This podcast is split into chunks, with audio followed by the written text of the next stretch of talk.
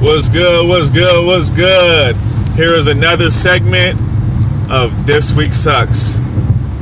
And I just missed my damn freeway exit, so you know I, I got a little more time to talk, but I want to talk about this Kawhi Leonard trade and this DeMar DeRozan trade.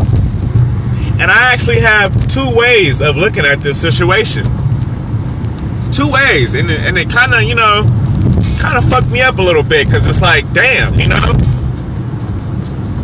I see why Toronto could trade for Kawhi Leonard. I absolutely could see why they would do that.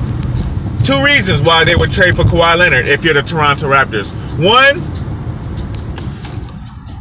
you have a chance to pay him more than any other franchise in the NBA right now if he's to resign with you. Now, a lot of people don't think that has value, but look at Paul George and OKC. That's a great example. There's a lot of great value.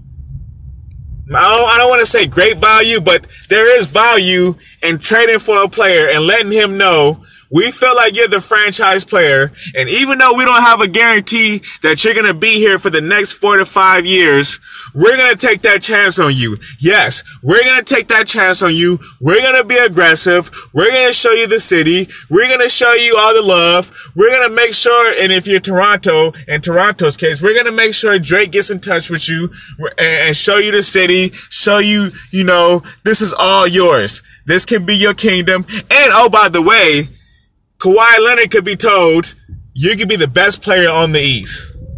You could take a franchise like the Raptors who don't get superstars to stay, or they don't get superstars in general because I don't believe DeMar DeRozan is a, is a superstar. I love DeMar DeRozan uh, as a person, as a, as a player.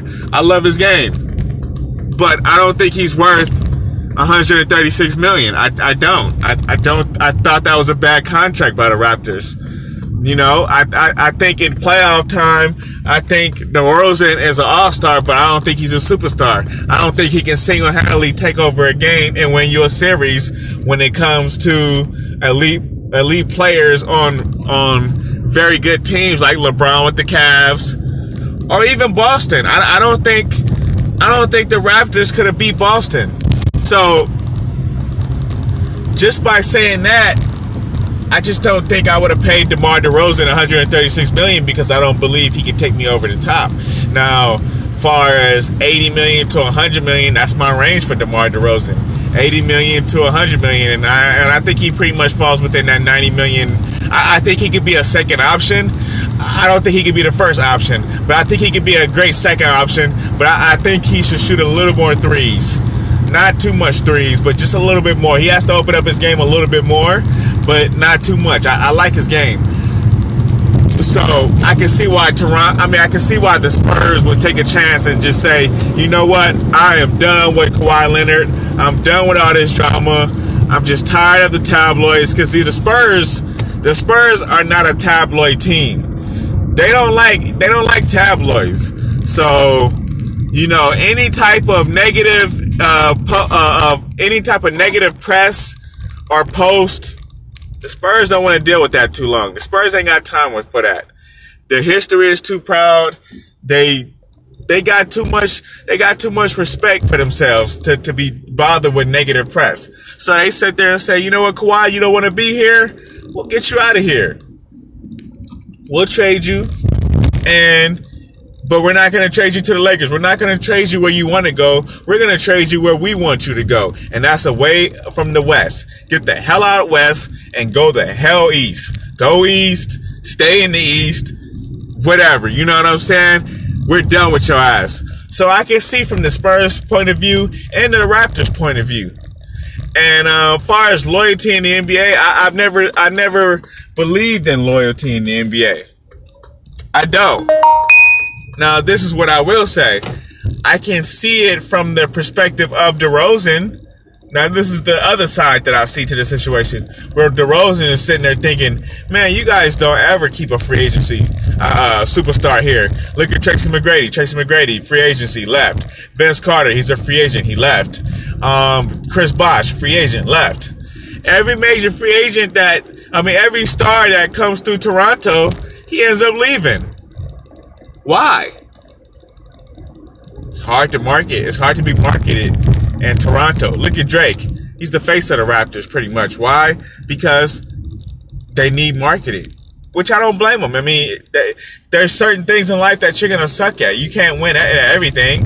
Of course, Toronto is, is, is going to struggle against cities like Los Angeles, um, or cities like, you know, even New York. New York is a big market, but New York can't seem to get a big star to sign there. I don't know what that. I, I think it's the ownership, to be honest, because James Dolan don't know what the hell he's doing. But that's another topic for another day.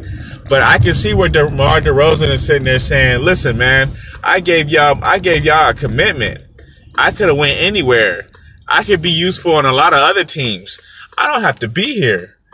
You know, I may not get you over the top, but if you put me in the right system with the right team, I could get you over the top. I'm not going to be the main star in that system, but as a second or third option, yes, I could definitely get a team over the top.